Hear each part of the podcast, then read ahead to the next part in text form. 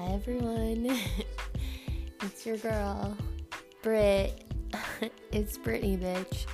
Um, yeah, I've been wanting to do this for a long time, and what better time than now and in a global pandemic?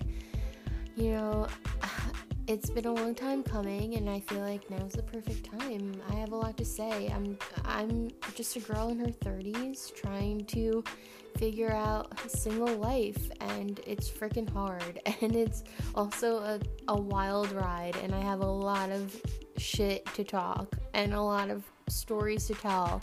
I think a lot of you can definitely relate to what I have to say.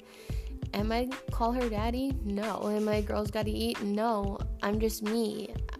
I can relate to everyone, so let's do this. Come on.